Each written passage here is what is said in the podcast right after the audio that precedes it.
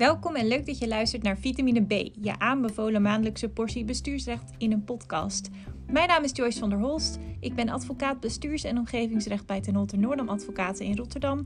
En voor Vitamine B ga ik in gesprek met boeiende gesprekspartners over uiteenlopende onderwerpen binnen het bestuursrecht die mij interesseren. Mijn doel daarbij is om luisteraars een inkijkje te geven in hoe interessant het bestuursrecht is en kan zijn. Vandaag ga ik in gesprek met niemand minder dan Bart Jan van Ettekoven, de voorzitter van de afdeling bestuursrechtspraak van de Raad van State, onze hoogste bestuursrechter. Uh, welkom, wat ontzettend leuk dat u hier tijd voor uh, vrij heeft kunnen en uh, vooral willen maken. Heel veel uh, dank daarvoor. Ja, heel graag gedaan. Leuk om met jou het gesprek te mogen voeren, Joyce. Leuk om te horen. Uh, vraag vooraf, uh, voor het vervolg van de podcast. Zou ik u mogen tutoyeren of wat vindt u fijner? Ja, dat uh, mag. Dat is goed. En het is misschien ook goed om te zeggen dat, uh, dan verklap ik een beetje een stukje van jouw achtergrond, dat jij vroeger uh, een tijdje bij de afdeling bestuursrechtspraak hebt gewerkt.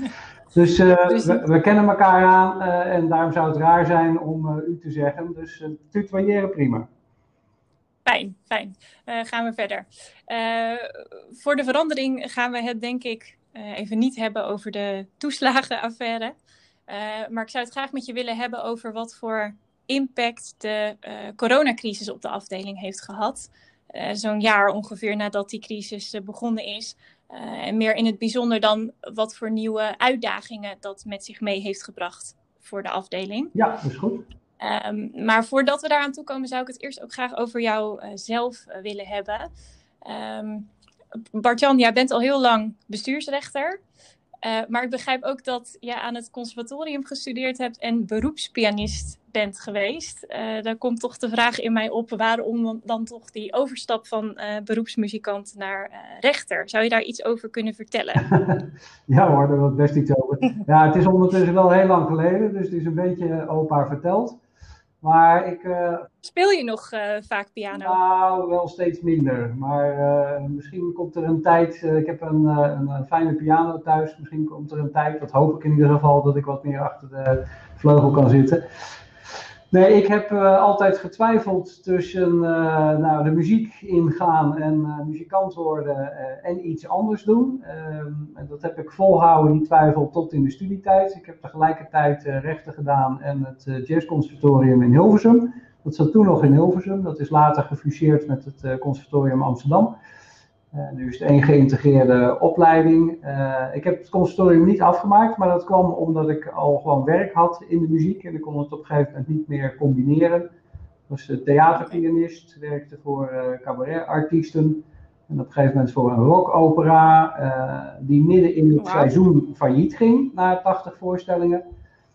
Oh, en omdat ik ook rechten studeerde, keken alle muzikanten en, uh, van het orkest en de dansers mij aan van uh, ja, en wat nu? Nou is de club failliet en hoe komen we nou aan ons geld? En hebben we nou recht op W W, ja of nee?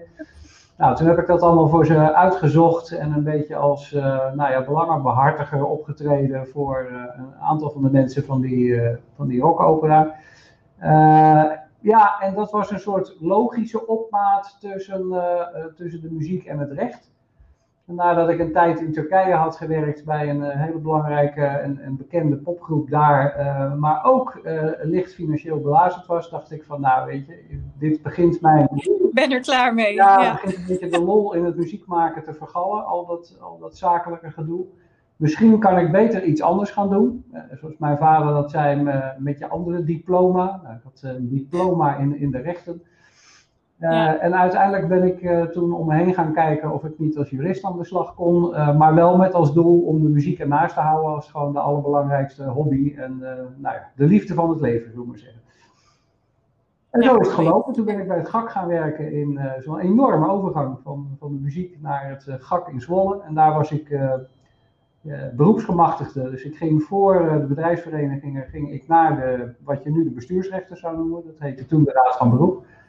Maar ik trad op voor de bestuursverenigingen uh, bij de bestuursrechter. En uh, nou, op een gegeven moment werd ik getipt op de mogelijkheid om rechter in opleiding te worden. En dat heb ik toen gedaan. En toen ben ik in de, in de, in de rechterlijke macht uh, terechtgekomen. Oh. En over welk jaar hebben we het dan? Of ja, mogen we het daar niet over hebben? Ik heb het je opa verteld. Uh, maar ik ben in negentien zesentachtig uh, R A I O geworden. Uh, ik had okay. toen nog twee R A I O-opleidingen. Eentje voor de gewone rechtelijke macht en eentje voor de bestuursrechtelijke macht. En ik was A-RAIO, administratief rechtelijk R A I O. Uh, nou, en ik heb uh, dus de, de volle uh, opleiding gedaan van zes jaar. Vier jaar binnen de gerechten en twee jaar erbuiten in de advocatuur. Uh, en, die, uh, en nog een stage ook uh, bij de Raad van State. Dat was mijn eerste kennismaking met uh, toen de afdeling rechtspraak. Oké, okay, wauw, leuk. Um, even verder, Bart-Jan, ook over jou um, in de persoon van uh, voorzitter van de afdeling dan uh, nu.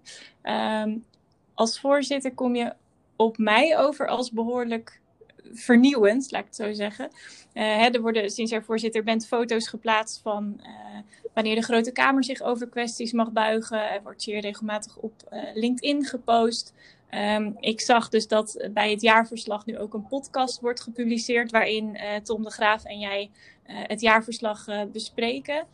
Uh, waarom ben je hiermee begonnen, zeg maar, met deze trend van uh, openheid en uh, publiciteit? Waarom vind je dit belangrijk?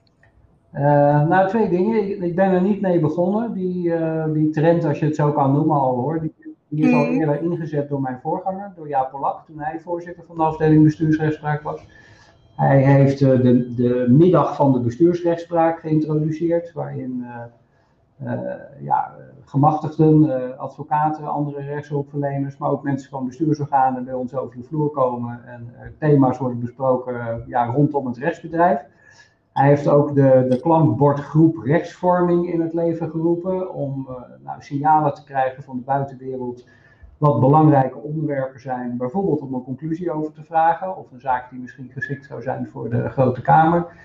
Um, dus dat is al een begin geweest van het zoeken van meer dialoog met uh, de buitenwereld. En dat is een lijn die mij zeer aanspreekt en die ik als het ware heb doorgetrokken. En ook een beetje meer met gebruikmaking van de, de hedendaagse communicatiemiddelen. Dus vandaar dat ik inderdaad ja. gebruik maak van uh, LinkedIn. Uh, nou, om een paar voorbeelden te noemen. We zijn uh, in twintig negentien uh, we zijn we intensieve gesprekken begonnen met de vreemdelingenadvocatuur. Uh, maar ook met de I N D en met de vreemdelingenrechters bij de rechtbanken. Over uh, nou, de verkorte motivering van uitspraken in het vreemdelingenrecht in hoger beroep. Dat levert veel ergernis op. Trouwens heel vergelijkbaar met wat er in het uh, strafrecht gebeurt. Uh, de toepassing die de Hoge Raad geeft aan tachtig a en eenentachtig Wet R O. Uh, we maken ook gebruik van de verkorte motivering. Nou, dat, dat is kennelijk iets wat, uh, ja, wat veel ergernis opwekt. Uh, vooral bij de advocatuur. Uh, en het is goed om daar samen het gesprek over aan te gaan. En wij hebben ook gekeken, we zijn nu met een pilot bezig om te kijken of we daar toch iets aan kunnen doen. En of we iets meer toelichting kunnen geven bij waarom we een zaak verkort uh, afdoen. Nou, verder vind ik dat je, ja, er zijn zulke goede communicatiemiddelen op dit moment. En dat gaat van uh, de animaties die we op dit moment maken, uh, die we op onze website zetten om voorlichting te geven aan mensen die voor het eerst bij ons procederen. Maar we, ja. we nemen tegenwoordig ook de persberichten op. Als we een uh, staatsraad persrechter inzetten, dan nemen we van tevoren Q and A's op bij belangrijke uitspraken. Om, om uh, nou, in zo goed begrijpelijk mogelijk Nederlands te zeggen wat de uitspraak precies behelst. Want die lange, lange teksten zijn ja. toch ingewikkeld. Dus, uh, ik, dat heb ik, iets wat ik ook heb proberen vooruit te duwen. We zijn een paar jaar echt aan het investeren in een ander taalgebruik, zodat de uitspraken toegankelijker worden. Een andere layout, op een andere manier opgezet. Met, met, met logische begin als waar gaat deze zaak eigenlijk over? En ook aan het eind, wat betekent dat nou voor u? En een poging om de rechtspraak toegankelijker te maken. En het gesprek met de buitenwereld, ook, ook in het kader van het reflectieprogramma, is dat buitengewoon belangrijk. Gesprek met de rechtswetenschappers, met de rechtbanken, met de advocatuur, met de bestuursorganen. Als je signalen krijgt van buiten, dan zijn dat ook allemaal ja, zeg maar tips en mogelijkheden om, uh, om je bestuursrechtspraak te verbeteren. En we kunnen het ons gewoon niet veroorloven om dat te laten lopen. Dus dat doen we in volle overtuiging. Ja, want over dat uh, reflectieprogramma uh, dan even uh, kort. Um... Ik begrijp dat dus in dat kader wordt onderzocht uh, welke uh, regelgeving of uitvoeringspraktijk dus uh, als knellend kan worden ervaren. Ik, ik las vanochtend toevallig uh, in het Nieuwste Advocatenblad ook dat jij daar een oproep uh, hebt geplaatst aan, uh, aan advocaten die dus bepaalde regelgeving of uitvoering uh, onder de aandacht zouden willen brengen van de, van de werkgroep van het reflectieprogramma. Uh, kun je daar iets meer over kwijt, over dit programma? Ja, uh, wel over hoe het is opgezet. Ik kan nog niks zeggen over wat eruit gaat komen, want het is allemaal net uh, gestart. Maar um, nou, in het kort, uh, de commissie van Dam, hè, de commissie die het rapport heeft uitgebracht uh, over de kinderopvang toeslagen, uh, die heeft harde kritiek geuit op een aantal uh, nou ja, instituties, een aantal participanten uh, in het rechtsstatelijke proces, op de wetgever, op de bewindspersonen, op de uitvoeringsorganisatie, de Belastingdienst Toeslagen, maar uh, daar kom ik in beeld, ook op de bestuursrechtspraak en op de afdeling bestuursrechtspraak. Uh, die kritiek is niet uh, mals, kan ik je zeggen. Dus ja, we moeten daar wat mee. Uh, die commissie heeft opgeroepen aan alle betrokken instituties om in de spiegel te kijken en te reflecteren op het eigen aandeel in wat er nou precies is gebeurd. Uh, en ik trek het me zeer aan, dus ik heb, ik heb dat ook meteen om willen zetten in, in uh, actie, uh, in analyse over wat er precies is gebeurd. Om te kijken of we daarvan kunnen leren en of uiteindelijk moet het leiden tot betere bestuursrechtspraak voor nou ja, de samenleving en dus ook voor de burgers. Ik zal je kort iets zeggen over hoe het is opgezet. Het draait eigenlijk mm-hmm. om twee projecten. De een is een, een werkgroep die heet oordeelsvorming. En die kijkt naar hoe onze oordelen, hoe onze uitspraken in kinderopvangtoeslagzaken destijds tot stand is gekomen. Het is, het is bijna rechtshistorisch okay. onderzoek, want die uitspraken dateren van tweeduizend acht en tweeduizend elf. Uh, en nou ja, we hebben uh, toen als afdeling, uh, ja ik werkte toen hier niet, maar destijds heeft de afdeling een bepaalde uh, lijn ingezet in de, in de rechtspraak. Uh, en we gaan onderzoeken welke factoren ertoe hebben geleid dat die lijn op die manier is ingezet. Ondertussen is daar in de literatuur heel erg veel over geschreven, maar dat was tot tweeduizend negentien niet zo, het moment waarop we zijn omgegaan. Nou, en dat is een ander onderdeel van de onderzoeksopdracht, is waarom eh, pas in tweeduizend negentien omgegaan? Waren er nou niet signalen, waren er niet andere nou, redenen om alert te zijn op de impact van je uitspraken en om eerder een, een burgervriendelijke koers te varen? In die, ja, in die werkgroep uh, oordeelsvorming, daar wordt ook gekeken naar hoe wij uh, de jurisprudentielijnen bewaken. Dit, uh, we zijn natuurlijk hoogste algemene bestuursrechten. We, we kunnen aangesproken worden op consistentie, op rechtszekerheid, op rechtsgelijkheid. En we zien het ook als taak om zeg maar, ankerpunten mee te geven aan, uh, nou ja, aan de rest van de bestuursrechtsgemeenschap. Aan de rechtbanken, maar ook aan de bestuursorganen, zodat ze weten waar ze aan toe zijn. Uh, en wij hebben heel veel mechanismen die bijdragen aan die vastigheid in de jurisprudentie. Uh, en waar ik benieuwd naar ben, en dat zijn we dus aan het onderzoeken, is of die mechanismen niet zo goed werken dat uh, ja, te lang en te rigide wordt vastgehouden aan een bepaalde jurisprudentielijn en je niet meer open staat voor signalen dat uh, je uitspraak uh, onbillijk uitpakt. Uh, want ja, vastigheid is goed, maar het, uiteindelijk mag het niet in zijn tegendeel gaan verkeren en moet je open oog blijven houden voor uh, rechtvaardigheid op het individuele niveau. Daar zit uh, spanning tussen, ja. Niet alleen bij de toeslagen, maar ook mm. in het vreemdelingenrecht en ook op allerlei andere terreinen van het uh, bestuursrecht. Dus we hebben met z'n allen hebben we behoefte aan vaste lijnen, maar we willen ook dat als het nodig is, dat je burgers rechtsbescherming kan bieden en dat het individueel rechtvaardig is. Nou, dat is een zoektocht naar balans. En, en we zijn aan het kijken uh, ja, hoe dat bij die toeslagzaken is gegaan en waarom het uit de balans uh, is geraakt. Nou, in die, uh... Maar het lijkt me heel interessant om daar, om daar aan te werken. En klinkt ook als iets, hè, als daar geen grote schokkende dingen uitkomen, dat daar sowieso iets positiefs uitkomt wat, uh, wat kan worden meegenomen ja, in de toekomst. Nou, dat, dat, dat verwacht ja. ik wel. We, we spreken niet alleen intern, maar we gaan dus ook het gesprek aan met, uh, met de buitenwereld, met, met uh, ouders uh, die hier procedures hebben gehad, met hun advocaten, met de procesgemachtigden van de Belastingdienst Toeslagen. Maar ook de rechtbankers hebben al bij ons aan de bel getrokken. En die zeggen, ja, wij willen met jullie in gesprek over hoe wij met elkaar omgaan. De eerste lijnsrechters ten aanzien van de appelrechters. Uh, welke mogelijkheden hebben wij om elkaar uh, nou ja, te wijzen op signalen dat bepaalde wetgeving of bepaalde uitvoering uh, onbillijk uh, uitpakt. Uh, is het mogelijk om daar tussentijds met elkaar over te spreken? Nou, de, die wens bestaat vanuit de rechtbanken en wij gaan graag met hen in gesprek. We willen ook uh, spreken ja. met, uh, ja, met de hoogleraren uh, bestuursrecht. Uh, die, ja, de een, uh, ze zijn na oktober twintig negentien is er een hele stroom aan publicaties op gang gekomen. Maar die elf jaar daarvoor uh, hebben we niks gehoord. Uh, en dat is zonde, want uh, net zoals partijen en de rechtbanken en de advocatuur voor ons de mogelijkheid bieden om je van input, informatie aan te leveren, zeg maar, om het goede te doen, uh, kan de rechtswetenschap mm-hmm. daar ook een belangrijke rol bij spelen.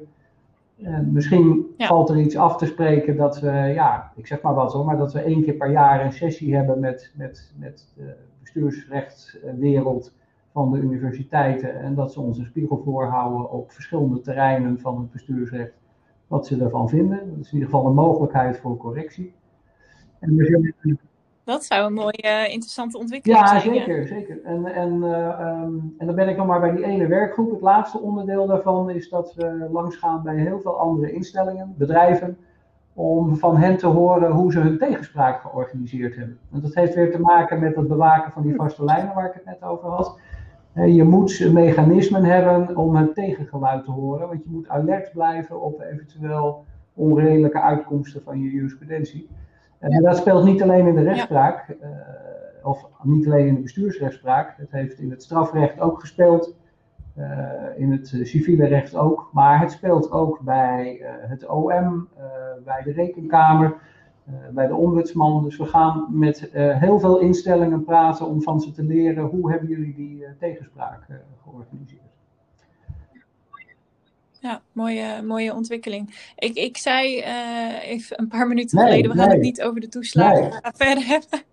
En dat doen we ja, nu eigenlijk. Ik wil graag toch nog iets uh, over zeggen, omdat jij dat zelf even uh, noemde. Dit is het ene deel van het onderzoeksproject. Ja. Het andere onderdeel, uh, dat is de werkgroep juridische reflectie. Daar uh, kijken we mm-hmm. veel meer hoe, hoe dingen juridisch zijn gelopen, maar ook wat de bestuursrechter nou in zijn gereedschapskist heeft, om het zo te mogen zeggen. Uh, om als wetgeving zeer knelt en de uitvoering ook, welke middelen heeft de bestuursrechter dan allemaal tot zijn beschikking om toch tot een redelijke uitkomst te komen. Uh, de, de, de driver is de, de kinderopvangtoeslagaffaire. Maar we hebben, en daar had jij het over, uh, we hebben een mededeling uh, geplaatst in het uh, advocatenblad, in het, uh, het, in het ordedeel, waarin we een uitvraag doen aan de balie naar uh, andere terreinen binnen het bestuursrecht uh, met knellende wetgeving en knellende uitvoering. Uh, en daar wordt uh, gretig uh, gebruik van gemaakt, kan ik je zeggen. Uh, zowel, uh, Mooi. Uh, zowel, nou, op alle terreinen van het bestuursrecht, uh, onder andere op het vreemdelingenrecht. Ik heb afgelopen maandag een, uh, een boekje in ontvangst mogen nemen van de vreemdelingenadvocatuur uh, met een verzameling van uh, ja. Ja, wat, wat zij vinden onbillijke situaties. Met de vraag of we daar aandacht aan willen besteden. Nou, dat betrekken we bij het uh, reflectieprogramma. Maar er komen werkelijk op alle terreinen komen er nu voorbeelden binnen. Dus dat is op zich al heel interessant om dat op een rijtje te zetten en te horen. Waar, waar vindt de samenleving, waar vindt de rechtsgemeenschap dat wetgeving en uitvoering niet deugen? Ja, precies. Oké. Okay. Uh, ik zou nu uh, dan ja. toch graag over willen naar het, uh, het hoofdonderwerp uh, eigenlijk waar we, waar we vandaag over gaan spreken, de uh, coronacrisis. Um, hè, ongeveer een jaar geleden werd iedereen ineens geconfronteerd met het dringende advies om uh, nou, alleen nog maar thuis te werken, of in ieder geval zoveel mogelijk. En ja, de Raad van State is een openbare organisatie met ongeveer zevenhonderd ja, uh, medewerkers. Waar dagelijks toch, ja, hoeveel zittingen? dertien zittingen per dag? Ja, uh, tussen de tien vijftien. En de vijftien per dag. En dat moet toch dan een enorme uh, impact op, uh, op de Raad van State, op de afdelingen uh, hebben gehad. Kan je daar iets over vertellen? En dan, ik denk ook in het bijzonder uh, wat de digitalisering daarbinnen dan doet. Hè? Is, is de digitalisering in een stroomversnelling gekomen? Ik kan me voorstellen van wel. Uh, is dat positief of, of niet? Hoe, hoe ja, kijk je daar tegenaan? Ja, ik kan hier met uh, gemak een uur over praten. Maar dat gaan we niet doen, want zoveel tijd hebben we niet. Nee, uh, nou ja, nee. Begin maart twintig twintig uh, was het zover dat we genoodzaakt waren om de deuren te sluiten. Uh, maar ik kan wel mm-hmm. zeggen dat we zijn een week of acht gesloten geweest. We zijn toen in begin mei zijn we weer open gegaan. En toen hadden we hier in het gebouw alles op orde met looproutes en schermen en andere indelingen van de zittingszalen en heel veel techniek geïnstalleerd. Dus dat was meer de gebouwelijke aanpassing. Maar de, de grootste mm-hmm. verandering in de werkwijze was dat je zit met vier, vijf, soms vijf en half, zeshonderd mensen uh, op een dag hier in huis. En van de ene op de andere dag was het gewoon het hele gebouw leeg en moest iedereen uh, vanuit huis werken. Nou, wij waren heel gelukkig dat we al best een slag hadden gemaakt met de opbouw van digitale dossiers. Eigenlijk, uh, alles wat er op papier binnenkomt, dat wordt gescand en wordt in digitale dossiers gehangen. Um, en daar werkten we mee vanaf kantoor. Uh, en de slag die we hebben moeten maken, en complimenten aan onze I T-afdeling, binnen vier dagen is het ze gelukt om iedereen toegang te verlenen van buiten, dus vanuit huis, uh, tot ons uh, digitale systeem, zodat iedereen van huis uit door kon werken aan het voorbereiden van zaken, aan het schrijven van uitspraken, en uh, nou ja, alles, alles wat nodig is om ja. het uh, rechtsbedrijf in gang te houden. Uh, waar we alleen uh, enorm tegenaan liepen in het begin was, ja, de zitting. De zitting kon even niet doorgaan. En daar hadden we niet één, twee, drie een uh, oplossing voor. En in het begin hebben we uh, ja, een beetje geschipperd. Hebben we partijen ook brieven gestuurd uh, met, nou ja, in, in vaktaal de acht vijfenzeventig toestemming. He, van, wilt u toestemming geven ja. om van de zitting af te zien, want dan kunt u binnenkort uh, de uitspraak tegemoet zien. Nou, de een deed dat wel. En nou, dan hadden we dus... hebben we mooi gebruik van kunnen maken. De anderen wilden dat niet. Dus, nou, zo prima, want u heeft ook recht op een zitting. Maar we kunnen u op dit moment niet zoveel bieden. En we hebben twee weken lang hebben we eigenlijk lopen schipperen met uh, mobiele telefoons. En gewoon via telefonische vergaderingen, zeg maar, hebben we geprobeerd uh, zittingen te houden. Ja, en in tijden van nood gaat alles. Dus uiteindelijk kom je er wel uit. Maar mm-hmm. de conclusie was toch bij de collega's dit dat wel een hele... ondermaatse methode van communicatie is en dat het wel heel ver afstaat van het gesprek wat je met elkaar hebt als je fysiek in de zittingszaal uh, aanwezig bent. Dus uh, nou, ja. de gedachte was, dit moeten we zo snel mogelijk achter ons laten en we gaan over naar uh, videozittingen. Nou, toen hebben we snel in alle uh, zittingszalen hebben we camera's laten installeren. Weliswaar buitengewoon eenvoudig, want het is eigenlijk één, één camera, een soort met een overhead positie, zodat je de hele zittingszaal kan zien. Het, ja, het is niet uh, chique, uh, geavanceerde tv, waarbij je uh, iedereen uh, nou, volop in beeld hebt. Maar het is voldoende uit het oogpunt van openbaarheid. Dus de mensen thuis kunnen de uh, rechters zien en de griffier zien, want uh, wij zijn zelf altijd gewoon fysiek aanwezig hier in de zittingszalen. Het is niet zo dat bijvoorbeeld de Centrale Raad... Daar zitten de rechters ook gewoon thuis. Dat noemen ze helemaal Skype-zittingen, maar dan wordt er ook vanuit huis uit, zeg maar, het recht bedreven. Dat doen wij niet. Wij, wij vinden ja. dat rechters en, uh, en griffiers in de zittingszaal aanwezig moeten zijn. En dan uh, kunnen partijen via de video inloggen. Uh, nou, wij hebben die dan uh, mooi groot in beeld. Partijen kunnen ook uh, ons zien. En... Uh, Maar in het geval dan, uh, Bart-Jan, sorry dat ik je onderbreek. Uh, in het geval dat een, een staatsraad ineens in contact zou zijn geweest met iemand die uh, uh, corona heeft of iets dergelijks. Uh, w- wordt dan een zitting afgeblazen of wordt er dan toch een soort... Uh, ik had laatst zelf een, een hybride uh, zitting, zoals dat genoemd werd. Maar dan op de manier waarbij ik in de rechtbank uh, Rotterdam was dat aanwezig was. Uh, waarbij dus dit aan de hand was met de uh, rechter in kwestie. Uh, en zij was toen via een Skype-verbinding in ja, de rechtszaal aanwezig. Was dat een, was dat een enkelvoudige Doen jullie zitting? Dat ook? Enkelvoudige kamer? Ja, nee, dat, dat doen wij niet. Ja. We, we ja. willen niet, als het een enkelvoudige kamerzitting is, dan vinden we dat de staatsraad hier aanwezig moet zijn. Uh, maar bij meervoudige kamerzittingen, als één van de drie uh, in quarantaine zit, of uh, nou ja, om een andere reden niet mag reizen of niet hier kan komen, dan uh, willen we dat bij wijze van uitzondering accepteren. Dat is ook al wel gebeurd. Maar alleen als de voorzitter van de meervoudige kamer wel fysiek aanwezig is en het andere niet ook. En wij hebben eigenlijk het liefst dat, uh, wat wij dan de rapporteur noemen, de, degene die de zaak bespreekt, en, uh, dat die wel fysiek aanwezig mm-hmm. is. We vinden het een beetje ongelukkig als die via het scherm moet deelnemen. Maar uh, ja. net zoals de ja. Hoge Raad trouwens, want die heeft voor een strafzaak ook moeten uitmaken of een van de raadsheren uh, zeg maar, via de videoverbinding deel kon nemen aan de meervoudige strafkamer. De, nou gelden voor het strafrecht een aantal extra waarborgen.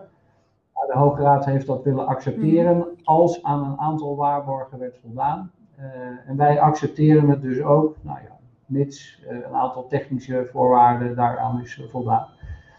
Ja, en op die manier uh, schipperen we ja. verder. Maar het is niet anders in, uh, in coronatijd.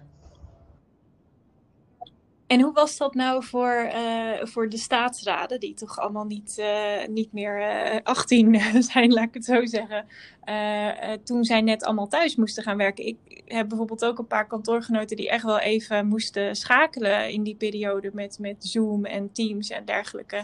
Uh, was dat bij jullie ook zo of verliep dat, dat wel vrij soepel? Ja, dat is, dat is precies hetzelfde. Nou, jij, jij zegt uh, die ook geen achttien meer zijn. Nou, het, we zijn een stukje ouder in doorsnee. De staatsraden zijn gemiddeld zeg maar tussen de vijftig en de zeventig. En uh, het gros zit tussen de zestig en de zeventig. Dus je hebt het over wat oudere mensen die niet ja. allemaal even soepel meegaan met uh, digitale vernieuwingen. Uh, zegt leeftijd niet altijd alles, maar de omgang van papier naar digitaal en zeker ook van de, de fysieke zitting naar de videozitting. Uh, ja, dat, daar, daar hebben ze enorm aan moeten wennen. Maar het gekke is dat je ziet dat uh, een, uh, een groot deel uh, niet meer terug wil. Die zijn ook nu helemaal gewend aan het digitale dossier. En die zien ook de enorme voordelen van zo'n videozitting. Niet alleen voor onszelf, maar vooral ook voor partijen. Okay. Nee, je moet je voorstellen dat als je uit Limburg komt of Groningen, je moet met je advocaat uh, drie uur reizen heen uh, voor een half uurtje op de zitting en drie uur terug. Het is, het is niet alleen tijdsefficiënt, maar het is ook enorm ja. kostenefficiënt. Uh, en de staatsraden zien dat en die begrijpen ook ja. dat we deze service moeten blijven verlenen. Maar waar we nu naar op zoek zijn is welke zaken zich inhoudelijk goed lenen voor een videozitting en uh, wat de contra-indicaties zijn. Je moet heel erg de, de gelijkwaardigheid uh, mm-hmm. tussen partijen in de gaten houden. Zeker bij de hybride zitting. Als een, als een paar partijen fysiek in de zaal aanwezig zijn en de anderen via de video inbellen. Dan moet je heel alert zijn op uh, dat, dat er evenwicht is in de discussie en dat partijen gelijkwaardig behandeld worden. Ja, ja. ja dat, dat level playing field, ja. Want uh, tijdens zo'n, uh, zo'n hybride zitting dan zeg maar, waar, waar loop je dan tegenaan of hoe probeer je dat dan wel te waarborgen? Nou, ik zal je een voorbeeld noemen. Daar zijn, uh, ik heb evaluatiegesprekken gehouden met een aantal advocaten en met procesgemachtigden van bestuursorganen. Uh, waar zij ons op wezen is uh, dat we erg in de gaten moeten houden uh, dat, dat partijen tegelijkertijd de zittingszaal binnenkomen. Uh, ook uh, bij een hybride zitting, als dat dus voor een deel van de mensen betekent dat ze fysiek aanwezig zijn en anderen via de videoverbinding binnenkomen. En waar, zij, uh, nou ja, waar ze ons op wezen is dat je eerst, als je eerst de bode vraagt, zeg maar, wilt u partijen uit, uit de gang naar binnen laten? En je, je wijst die een plekje toe en je mm-hmm. zegt al, al een paar dingen tegen ze. En daarna wordt pas de videoverbinding gestart en één voor één komen de videopartijen erbij. Dat die dus niet weten wat er tot dat moment in die zittingszaal zich heeft afgespeeld. En ja, die kunnen de gedachte krijgen dat ze op achterstand staan en dat zich al een gesprek heeft afgespeeld. Dus uh, via de advocatuur, via de gemachtigden zijn we op gewezen van probeer partijen tegelijkertijd tot de zitting toe te laten. Nee, dat, daar sta je dan niet eens bij stil, inderdaad. Daar moeten wij zoveel ja. aan uh, wennen. En, uh, ja, we hebben nog niet de allermodernste video-applicaties. Dus ik weet uit Engeland dat ze videosoftware hebben waarbij je partijen allemaal kunt verzamelen in een wachtruimte, zodat je ze ook allemaal tegelijkertijd zeg maar, in contact kan brengen met, uh, met het rechtelijk college. Nou, ja, bij ons hoor je af en toe ping en dan is er weer iemand mm-hmm. uh, die probeert aan te haken en die laat je dan toe en laat er nog eentje. Ja, uh, Het is allemaal nieuw voor ons, dus we moeten, moeten hier gewoon aan wennen en proberen dit zo goed mogelijk te doen.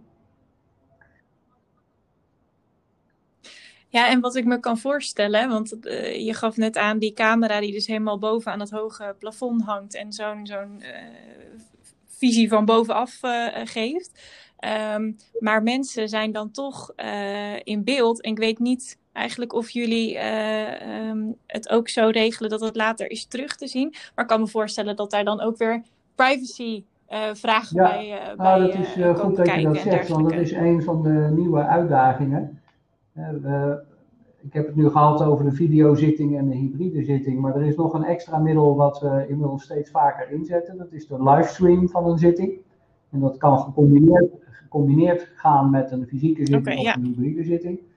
Uh, als er grote aantallen omwonenden zijn, ja, die we nu allemaal niet in huis kunnen ontvangen, omdat zelfs in de grootste zittingszaal hebben we niet meer dan twintig stoelen ter beschikking. En ja, af en toe zijn er busladingen, mensen die mee willen komen, maar dat kan op dit moment niet. Dus er wordt dan gevraagd, van, maar kan die zitting niet gestreamd worden? Nou, dat kan op dit moment. We hebben ook al een paar keer vanuit de gemeenteraad, dat de lokale politiek het graag allemaal wilde kunnen volgen. Nou, dan, dan gebruiken we de livestream. En dat zetten we dan op ons YouTube-kanaal en mensen kunnen dat later ook uh, terugkijken. Nou, ik zal een paar voorbeelden noemen van waar de spanning optreedt met uh, privacy. We zijn dus nu benaderd door advocaten en door partijen die zeggen, ja, maar ik wil eigenlijk niet dat dat teruggekeken kan worden. Ik, ik kan nog wel begrijpen dat, dat u het livestreamt, want ja. dan kan iedereen meekijken en dat dient de openbaarheid. Maar ja, als ik tot in lengte vandaag uh, op die video sta en teruggekeken kan worden, dat is een onnodige inbreuk op mijn uh, privacy. Nou, en sommige van mijn eigen collega's die vinden dat ook ongemakkelijk. Die zeggen, ja, we begrijpen dat vanwege die openbaarheid dat die livestream wordt ingezet. Maar misschien moet je dan zeggen dat het nog een dag teruggekeken kan worden. Of drie dagen of een week. Maar op een gegeven moment moet het wel afgelopen zijn. Maar dat is een discussie die is nieuw. En er zit dus een spanning ja. tussen uh, extra openbaarheid en transparantie met inzet van die nieuwe digitale technieken aan de ene kant. En tegelijkertijd ook het bewaken van privacy van procespartijen en van gemachtigden aan de andere kant. Er zijn mensen die wel graag op de zitting willen komen, maar die dan tegelijkertijd zeggen, ja, maar ik heb er wel bezwaar tegen als ik uh, zichtbaar ben. Mm-hmm. uh, nou ja, dan proberen we daarmee een uh, oplossing te vinden. Dan gaan we daarmee in overleg. Het is wel grappig om te zeggen dat bij één mevrouw is dat gelukt uh, op een hele grappige manier. Zij had nog een grote zomerhoed en dat zei ze zelf. Ja, ik kan natuurlijk wel mijn hoed opzetten. En dus, nou... Ja, als u dat doet, de, de camera filmt alleen maar van achteren, dus dan kunnen we u in ieder geval niet zien. Dat was voor die mevrouw een, een oplossing. Uh, die vervolgens het filmpje heeft teruggekeken en ons toen belde en toen zei van, uh, had allemaal plastic tassen bij zich. En ze vond dat het een hele rommelige indruk gaf, al haar plastic tassen. Ja, dan konden wij dan weer weinig aan doen. Uh, Daar ook een zwart balkje overheen, uh, inderdaad. Ja, nou ja. Maar je andere vraag was, kunnen die, uh, die livestreams kunnen die worden teruggekeken? Dat is inderdaad ja. het geval. Uh, het wordt live uitgezonden, tegelijkertijd zeg maar met de echte zitting. Maar het wordt ook opgeslagen en via ons YouTube-kanaal uh, kan je ze dan terugkijken. En wij dachten eerlijk gezegd dat we daarmee een goede service boden. En dat dat hoort mm. bij de transparantie en de openbaarheid van een gerecht uh, in, in twintig eenentwintig. Maar we zijn door, uh, zowel intern, maar ook door advocaten en, en anderen zijn we erop gewezen dat dat een onnodige inbreuk maakt op de privacy van mensen. Als de, die opnames voor langere tijd uh, op YouTube blijven staan en teruggekeken kunnen worden. Nou, dat heeft er nu toe geleid dat we intern een discussie hebben van, ja, wat willen we daar nou mee? Moet je differentiëren per type zaak? Uh, of moeten we een vaste termijn hanteren? Bijvoorbeeld dat je zegt, nou, hij kan nog één of drie dagen teruggekeken worden en, en daarna zetten we het luikje weer dicht. Um, ja, ja. En we zijn er een beetje verrast over, omdat als je kijkt naar wat buitenlandse gerechten doen, die hebben eigenlijk uh, soms van, van ja, meer dan een jaar terug, kan je alle zittingen gewoon nog terugkijken. En dan zie je mensen, uh, nou, full H D in beeld en je, je kan alles uh, zien. En ja, daar, dat is kennelijk daar gebruikelijk. En, ja. en wij zijn op zoek naar een nieuwe balans tussen het belang van openbaarheid aan de ene kant. En die heeft natuurlijk een enorme boost gekregen door die inzet van die digitale middelen. Want ja, livestream is echt heel veel, heel powerful middel, zeg maar. Ja. Dus openbaarheid ja, aan de ene kant en, en privacy aan de andere kant. En... Uh, ten aanzien van de zittingen, uh, we zeiden eerder, er waren er ongeveer dertien uh, per dag. Uh, zijn dat er nu veel minder? Um, en uh, ten aanzien van hoeveel zittingen dat zijn, dat, ik, ik kan me ook voorstellen dat daardoor de doorlooptijden en, niet, niet verbeteren. Um, komt die vertraging die wellicht ontstaan is, komt dat allemaal uh, door corona of... Um, Heeft dat ook met iets anders te maken? Of zie jij dat überhaupt zo dat er vertraging is ontstaan uh, ten opzichte van, uh, van eerdere jaren? Uh, nou, dus, er spelen een aantal uh, dingen tegelijk. Uh, even te beginnen met zeg maar, de, de aantallen zaken die wij afdoen. Uh, ook mm-hmm. vorig jaar uh, hebben we meer zaken afgedaan dan er binnen zijn gekomen. Okay, maar ja. er zijn minder zaken binnengekomen dan in de jaren daarvoor. En dat kwam wel door... Uh, kijk, een groot deel van onze zaken zijn hoge beroepszaken. En omdat de rechtbanken uh, tweeënhalve maand dicht zijn geweest, is er een hele tijd geen instroom geweest vanuit de rechtbanken. Nou, dat heeft ertoe geleid dat we in plaats van zeg maar twaalfduizend, dertienduizend zaken per jaar, er vorig jaar maar zo'n negenduizend vijfhonderd hebben binnengekregen. Maar die hebben we gewoon allemaal afgedaan. Okay. We hebben wel een tijdje een vertraging gehad, want toen we in maart en april alle zaken van de zitting moesten halen, ja, een groot gedeelte van die zaken die moesten worden heringepland op een uh, nieuwe zitting. Of op een fysieke zitting, of op een videozitting. En dat heeft ertoe geleid dat bij die zaken de gemiddelde doorlooptijd is opgelopen. Maar overal is de gemiddelde doorlooptijd nog ongeveer hetzelfde. Oké, okay. Ja, dat heeft wellicht inderdaad ook te maken dat ik veel in het uh, omgevingsrecht zit. En, en dat zijn natuurlijk vaak grote zaken uh, met uitspraken die uh, ontzettend veel pagina's tellen. Uh, ja. d- die duren natuurlijk wat langer. Ja. Uh, maar bij dat soort uh, zaken is, is de afdeling in dat kader ook bezig om te kijken naar hoe ze meer proactief Uh, duidelijk kan maken waar een procedure zich bevindt en, en uh, wat partijen op welk moment kunnen verwachten? Ja, maar ik ben niet uh, uh, helemaal te spreken over hoe we het doen op dat vlak. Ik bedoel, uh, we zijn hartstikke hard aan het werk en, en iedereen is hier gefocust op de inhoud.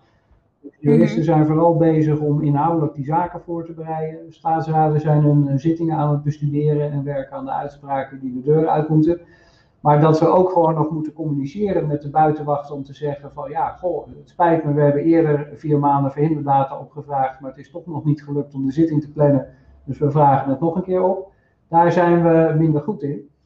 En, en waar ik naartoe zou willen, en dat wordt mogelijk, we zijn bezig een nieuw, een compleet nieuw zeg maar, computersysteem te bouwen en te installeren. Okay. Waarmee uh, advocaten in alle zaken ook digitaal bij ons kunnen procederen. Maar dat maakt ook mogelijk dat je uh, track-and-trace-achtige functies kunt inbouwen. Dus dat je kan inloggen ja. om te zien wat is de laatste actie in mijn dossier geweest. Uh, welke vervolgstappen kan ik verwachten en op uh, welke termijn. Um, nou, en helaas moet ik nu af en toe klachtbrieven beantwoorden van advocaten die zeggen van ja, het zal allemaal best. We begrijpen dat u het hartstikke druk heeft.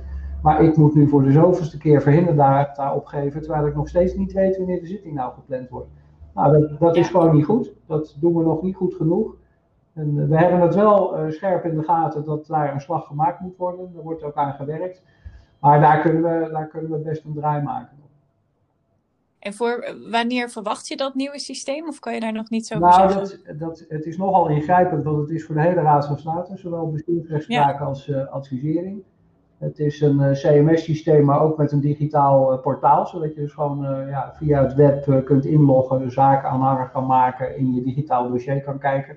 En dan kunnen we ook eindelijk ja. naar de situatie dat er maar één digitaal dossier is, waar wij in kunnen kijken om, om, om in te studeren, maar waar ook partijen in kunnen kijken. Dus dan heb je ook volle transparantie wat er in het uh, dossier zit. En we beginnen uh, midden dit jaar met de afdeling advisering. Dat is technisch gezien een stuk makkelijker. De, uh, en daarna uh, komen de bestuursrechtsstromen aan de beurt. En allereerst de bewaringszaken in de Vreemdelingenkamer. En dan successievelijk worden alle andere zaken bijgeplust, zeg maar.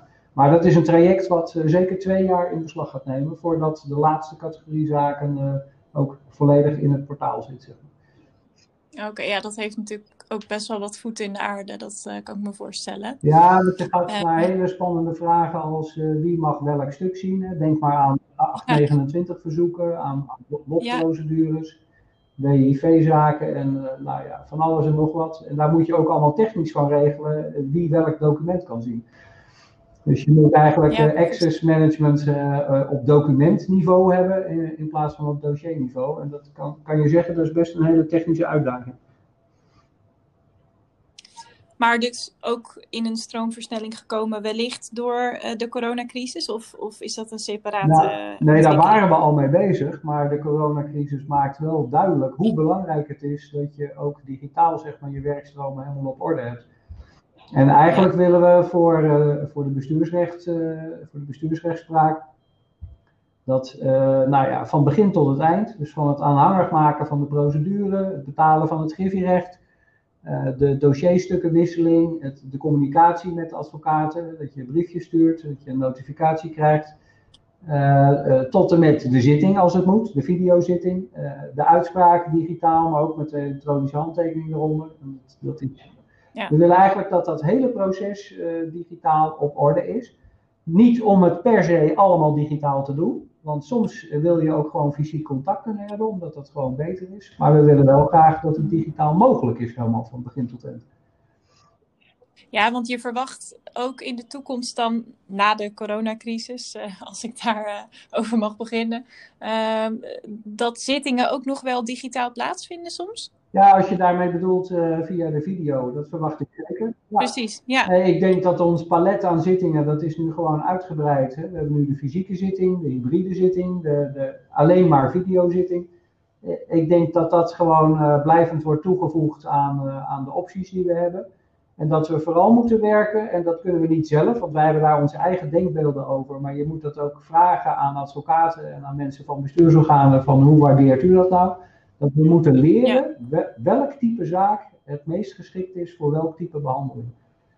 En, uh, ja, nou ja, we hadden het net heel even over het evenwicht van partijen, de gelijkwaardigheid, uh, level playing field. Uh, Ik hoorde dat een van mijn collega's laatst een videozitting heeft afgebroken, omdat uh, nou, twee van de partijen die waren in de zittingszaal aanwezig met, met sterke advocaten.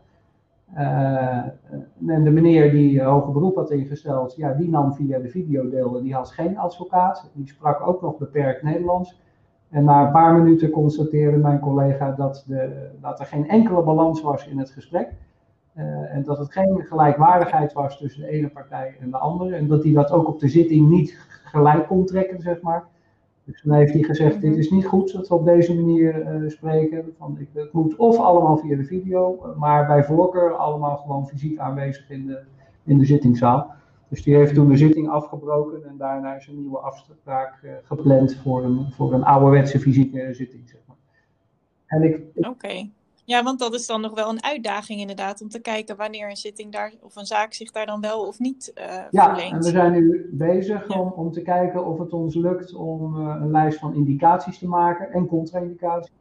Want wanneer ja, ja. is een zaak geschikt voor een videozitting en, en wanneer zeker niet. Ja, ja, oké. Okay.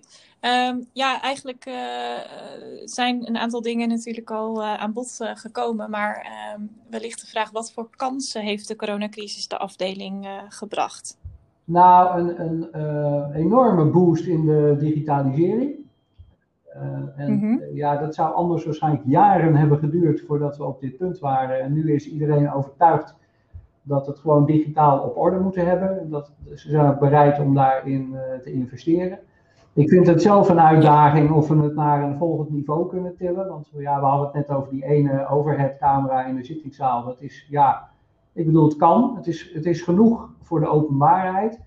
Maar uh, het kan veel mooier. Dus we willen eigenlijk naar meerdere camera's in de zitting. Zodat je iemand die spreekt gewoon goed in beeld kan krijgen.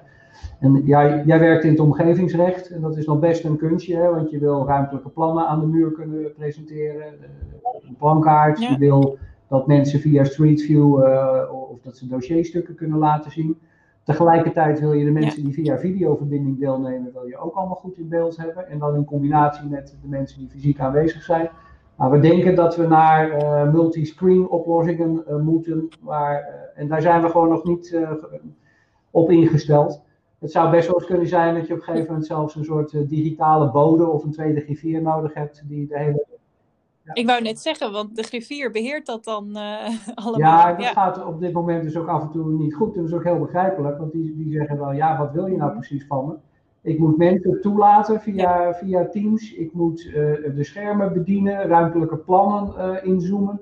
Maar ik moet ook nog opschrijven wat iedereen uh, zegt hier in de zittingszaal. Ik kan dat gewoon niet allemaal tegelijk. En dat is, uh, dat is terecht dat ze daar aandacht voor vragen. Dus misschien moeten we investeren in een... Uh, Ja, of technische oplossingen of een combinatie van mens en techniek, zodanig dat dat professioneler wordt. Maar ik denk samenvattend dus uh, wel veel mooie nieuwe ontwikkelingen, maar ook nog veel uitdagingen uh, ja, voor de toekomst. Ja, dat zeg je goed. Maar okay. dat is eigenlijk met rechtspraak altijd. Ik mag het nu al een kleine dertig ja. jaar doen. Je bent voortdurend bezig met kwaliteitsslagen, want de ene keer zit het in het helder taalgebruik, dan zit het weer in andere aspecten.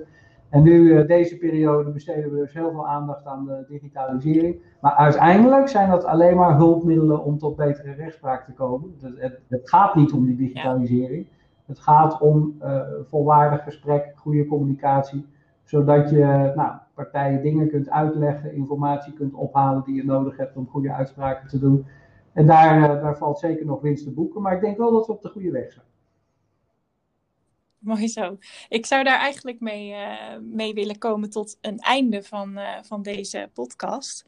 Uh, Bart-Jan, ik wil jou heel erg hartelijk bedanken voor je medewerking en voor dit ontzettend leuke uh, ja, gesprek. Ja, heel graag gedaan. Leuk en... je weer te spreken, Joyce. Eens gelijks, bedankt. En aan de luisteraars, mocht je uh, dat wat in deze aflevering is besproken na willen lezen of, uh, ik moet beter zeggen, uh, behoefte hebben aan verdiepend materiaal, dan verwijs ik graag naar de website van de Raad van State, waar op vijftien april het jaarverslag is gepubliceerd. Uh, deze aflevering raakt aan wat in het jaarverslag uitvoerig wordt uh, besproken. En voor nu uh, bedankt voor het luisteren en graag tot een volgende keer.